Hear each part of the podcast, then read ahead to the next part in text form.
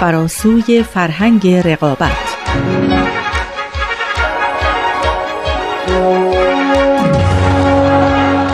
We've literally, as a result, transformed the conditions of our own existence on this planet. But we haven't yet adapted to these new conditions that we live in. And we urgently need to, because until we do, the scale of human suffering and the scale of ecological degradation on this planet will continue to increase.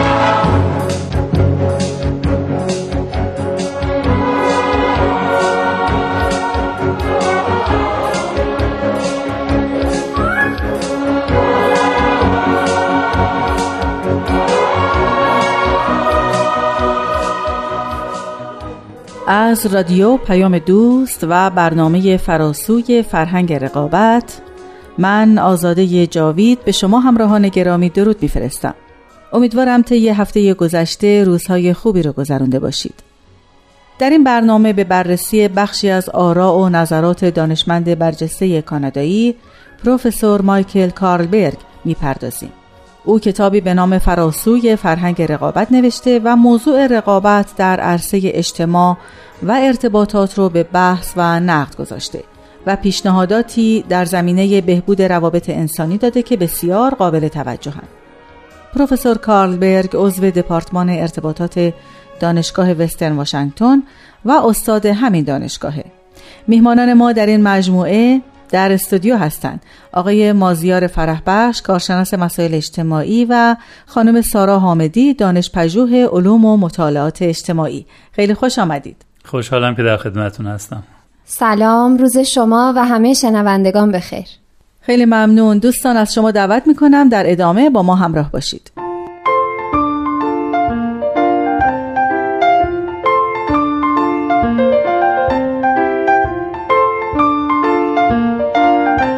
آقای فرح در برنامه گذشته مطالبی از کتاب فراسوی فرهنگ رقابت رو بررسی کردید که به جامعه بهایی اشاره داشت و اینکه آقای کارلبرگ این جامعه رو نمونه کوچکی از دنیای آینده معرفی کرده.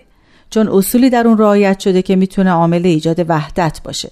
بفرمایید که از نظر جامعه باهایی برای اینکه این همه ملت و دولت مخالف هم به وحدت برسن چه اتفاقاتی باید رخ بده؟ کم نبوده که مجامع بین المللی برای صلح تشکیل شده اما نتیجه هم حاصل نشده. بله یکی از مهمترین سازمان هایی که در واقع دولت ها برای حل اختلافاتشون تشکیل دادن سازمان ملل هست. نزدیک هفتاد سال هست. اما کافی نبود. گرچه ضروری و لازم بود. قالب و صورت کار رو فراهم کرد. اما توی این قالب و توی این ظرف باید محتوای مناسب هم ریخته می‌شد که نشد. این محتوا تحول خیلی بزرگیه که باید عظمت این تحول درک بشه. یک تحول بنیادین در قلوب و در اذهان. و در رأس این تحول آگاهی از این مطلب که نوع انسان یکیست. جلسه قبل هم ما عرض کردیم که تفاوتی هست بین مفهومی از وحدت که در آین بهایی مطرح میشه و مفهومی که دیگران مطرح می‌کنن. معمولا گفته میشه که وحدت یک آرمان دست نیافتنیه و اگر هم دست یافتنی باشه اون زمانیه که همه تعارضات سیاسی بین دولت ها و ملت ها حل شده باشه مشکلات اقتصادی برطرف شده باشه بیعدالتی ها از بین رفته باشه بعد بیایم سراغ وحدت. اما آین بهایی ارز کنم که برعکس پیشنهاد می‌کنه. میگه که مشکل اصلی این هست که ما وحدت نداریم. باید اول وحدت حاصل بشه بعد در پرتو این وحدت بقیه مشکلات بررسی و حل بشه. اما این حرف دقیقا چه معنایی داره که اول باید به وحدت رسید؟ همین مسئله آگاهی از یکی بودن نوع انسان هست. هست به حالا میفرمایند همه بار یک دارید و برگ یک شاخسار. ممکنه این موضوع در اول ساده به نظر برسه و در واقع ما رو فریب بده. اما زیربناییه بنیادینه. به عقیده بهایی تا چنین آگاهی و باوری به معنای حقیقی خودش شایع نشه گسترده نشه نمی‌تونیم از ورطه مصیبت بار کنونی رها بشیم. ملل و اقوام جهان روز به روز بیشتر به همدیگه وابستگی پیدا می‌کنن یعنی به سمت همدیگه کشیده میشن. روابطشون بیشتر میشه. همین امر باعث شده و در آینده هم بیشتر باعث خواهد شد که ببینن روش های قدیمیشون منسوخ شده. این روش های قدیمی و منسوخ تفکر و عمل اجتماعی ناکارآمدن و بیش از این نمیشه به اونها امید داشت. اصل مهم دیگه اینه که بهایی ها اگرچه خواهان وحدت نوع بشر هستند اما هر نوع تصوری از وحدت که نتیجهش از بین بردن تنوع باشه رو نفی می‌کنن. نه تنها معتقدند که این تنوع رو باید محترم دونست بلکه اونو لازمه ترقی بشر می‌دونن. این تنوع فرهنگی رو یک ثروت عظیم می‌دونن که بشر در طی هزاران سال کسب کرده باید به این تنوع فرهنگی فرصت داده بشه تا در یک تمدن جهانی به ثمر برسه. همچنین هر وحدتی که حاصل بشه باید حقوق اساسی بشر رو هم تضمین کنه.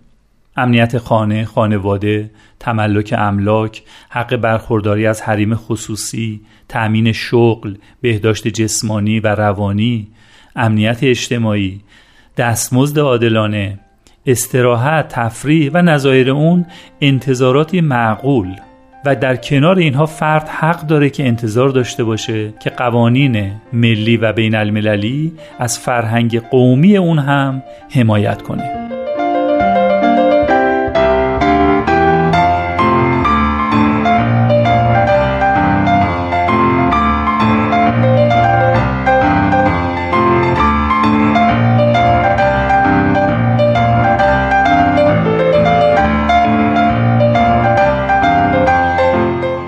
خانم حامدی شما مطلبی دارین؟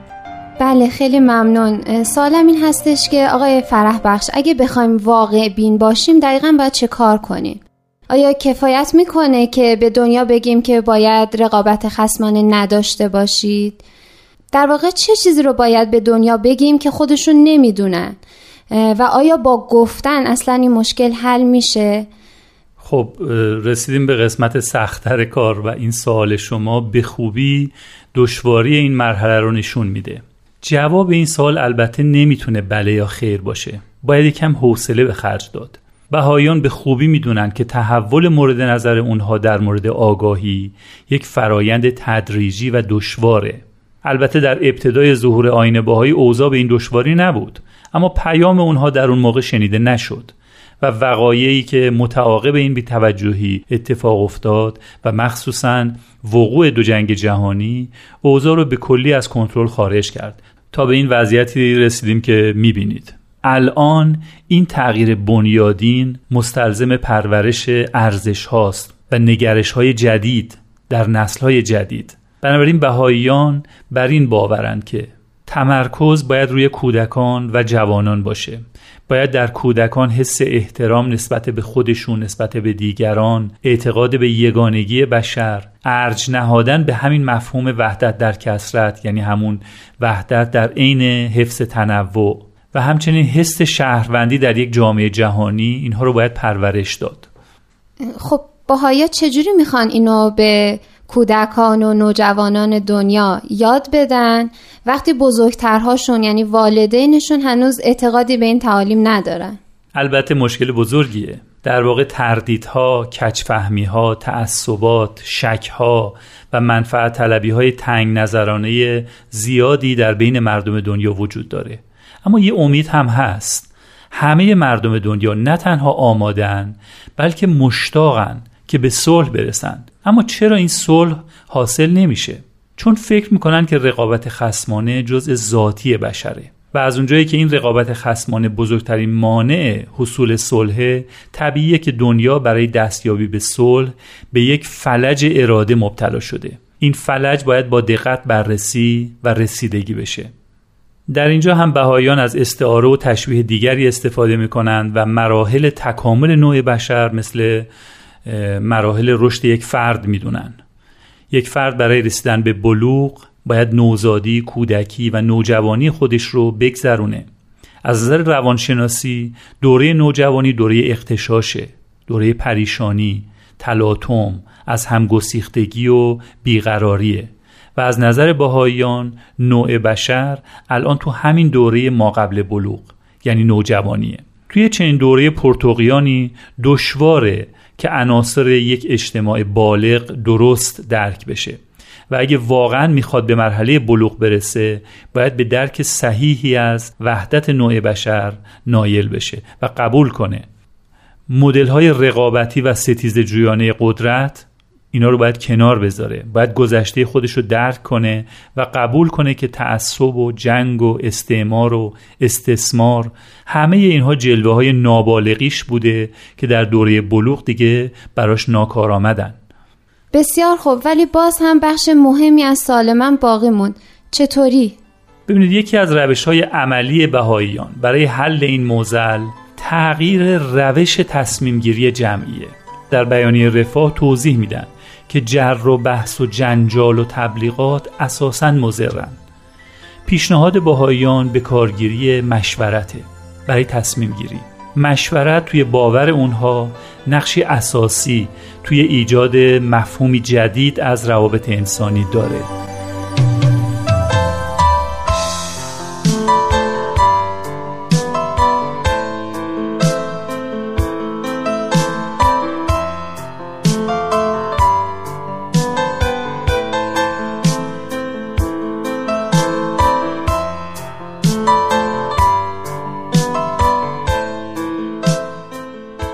بله درسته. یکی از اصول اساسی دیانت باهایی مسئله مشورته.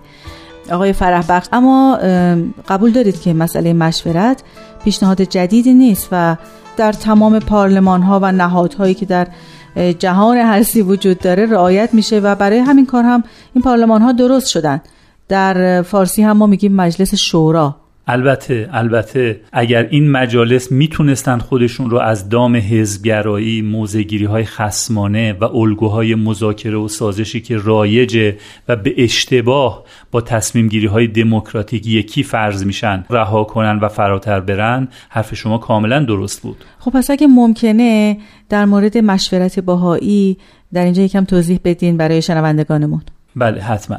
اول از همه باید بگم که این مدل مشورت اساسا غیر خسمانه است و نه تنها در تمام جوامع بهایی در سراسر عالم رعایت میشه چه در سطح محلی، ملی یا حتی بین المللی و جهانی بلکه بهایان معتقدند که قابلیت تطبیق با هر فرهنگی رو هم داره و توی هر عرصه‌ای که نیاز به تصمیم گیری جمعی و تعاون و همکاری احساس میشه این می‌تونه مفید باشه. حتی در پروژه های توسعه اقتصادی و اجتماعی هم که بعضا به ابتکار بهاییان را اندازی شده یا در مدارسی که بهاییان اداره می‌کنن یا در کسب و کارهایی که صاحباشون بهایی هستند اینا تمام مورد استفاده داره این نوع مشورت. حتی توی مطبوعات مطبوعات جامعه باهایی هم بسیاری از اهداف و اصول این مشورت کاربرد داره. حالا برگردیم به سوال شما. هدف از مشورت ایجاد توافق نظره به نحوی که به جای ایجاد تفرقه نظرات مختلف رو به وحدت برسونه. برای این کار همه باید برای تنوع افکار ارزش و اهمیت قائل بشن. باور کنند که حقیقت نزد همگان است. لذا به نظرات همه باید توجه بشه. اصل دیگه که با همین تنوع مرتبطه اینه که ما نباید عاشق نظر خودمون باشیم. یعنی قبول کنیم که نظرات ما محدوده و در برخورد با نظرات دیگه باید تعدیل بشه. همونطوری که نظرات دیگران که نظر ما رو تعدیل می‌کنن خودشون هم توی این پروسه تعدیل میشن و در نهایت یک نظر جدیدی خلق میشه. در واقع ایده و نظر فرد به محض مطرح شدن متعلق به گروه میشه. بله ممنون. خانم حامدی شما نظرتون چیه درباره صحبت آقای فرح بخش؟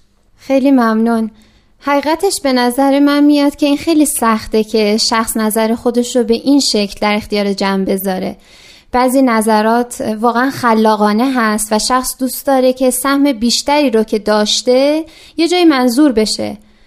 همین حتی شاید باعث بشه که انگیزه فرد برای طرح نظرات خلاق بیشتر بشه. با این حساب اینجوری به نظر من می‌رسه که روش مشورت جامعه باهایی برای ارائه نظر کمی انگیزه رو پایین میاره. بله و به همین دلیله که بهاییان باور دارن که مهارت یافتن توی مشورت کار آسونی نیست. ولی این اصل نه تنها تضمین می‌کنه که تصمیم گیری های جمعی کاملتر و کارآمدتر بشه بلکه به بلوغ فکری و روحی خود افراد هم کمک زیادی می‌کنه. با این حساب مشورت خودش یه فرایند یادگیریه درسته؟ بله و این فرایند یادگیری به اندازه همون تصمیمی که گرفته میشه اهمیت داره. در اینجا باید یه اصل مهم دیگه هم که در مشورت به کار میره اشاره بشه.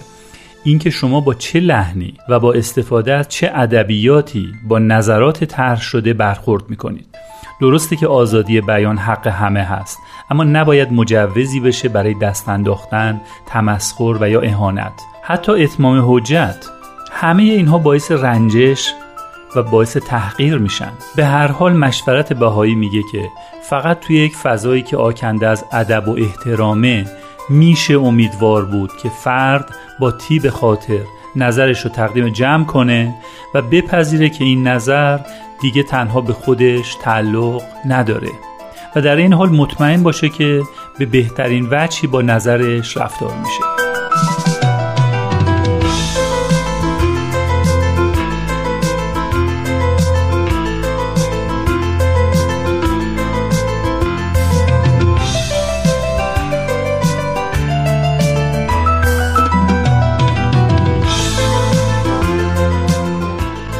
آقای فرح بخش گفتید که به اعتقاد باهایی مشورت باید در فضای ادب و احترام انجام بشه. اما ممکنه که این نگرانی پیش بیاد که این امر موجب بشه روی بعضی از مشکلات سرپوش گذاشته بشه و یک جور نزاکت ساختگی ایجاد بشه که باعث بشه مشورت کنندگان اختلافاتشون رو پنهان کنن و در واقع ممکنه که اشکالات نظرها و ایده های افراد اصلا عنوان نشه. البته البته باید مواظب بود که چنین وضعی پیش نیاد چون اساس مشورت رو تهدید می‌کنه. من نمیگم که این پیش نمیاد. بسیار هم محتمله.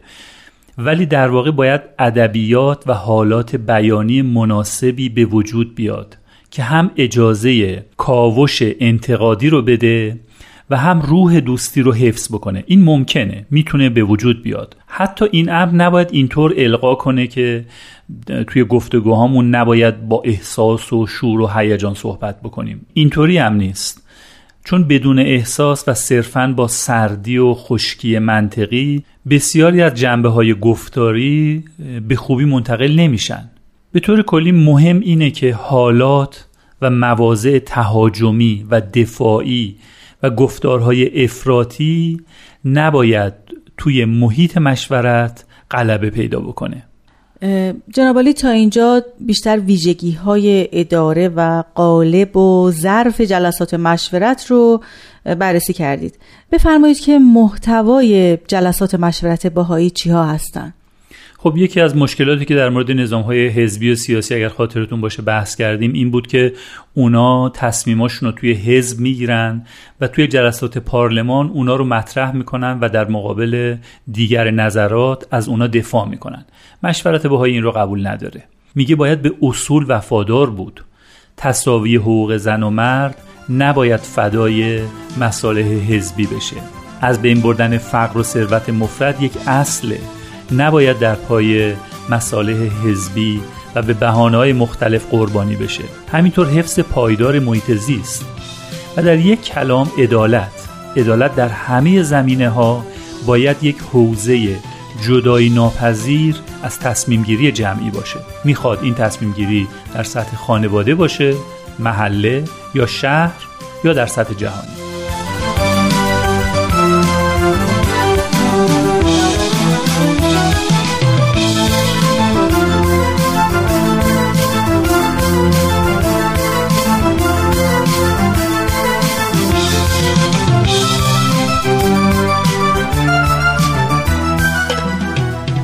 آقای فرح بخش در کتاب آقای کاربک خوندم که ایشون میگن مشورت و تصمیمی که در اون فضا گرفته میشه تا جایی کارایی داره که وحدت درش حفظ بشه. توی مشورت باهایی چطور این قضیه داره رایت میشه؟ بله ببینید سیستم اداره باید به صورتی باشه که به اتفاق نظر ختم بشه. اما وقتی اتفاق آرام ممکن نباشه رأی اکثریت رو مورد نظر قرار میدن. ولی مهم اینه که پس از اینکه تصمیمی گرفته شد همه باید در اجرای صحیح اون یک دل و یک نظر بشن. حتی اونایی که بهش رأی ندادن. اونا هم باید طوری عمل کنن. گویی پیشنهاد این تصمیم اصلا از خودشون بوده. بهایان اینو باور دارن که اگه تصمیمی اشتباهه این مسئله توی اجرا خودشون نشون میده.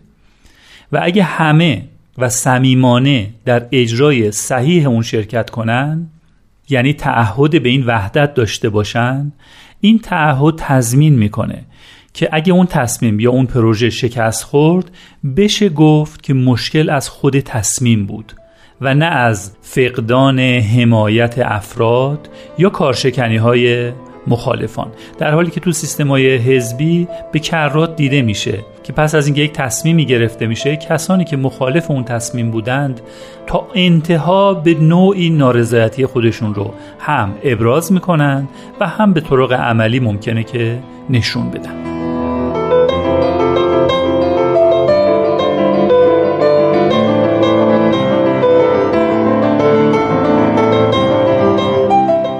دوستان عزیز به پایان برنامه امروز فراسوی فرهنگ رقابت رسیدیم. جناب مازیار فرح بخش خانم سارا حامدی از حضورتون در برنامه امروز هم بسیار سپاسگزارم. من هم متشکرم. من هم از این فرصتی که در اختیارمون قرار دادین تشکر می‌کنم. دوستان لطفا با ما تماس بگیرین و درباره این برنامه نظر بدین. دو سفر یک هفت و سه ششصد و هفتاد یک هشتاد و هشت هشتاد و هشت شماره تلفن ماست. به امید دیدار با شما شنوندگان گرامی در برنامه بعد. بدرود.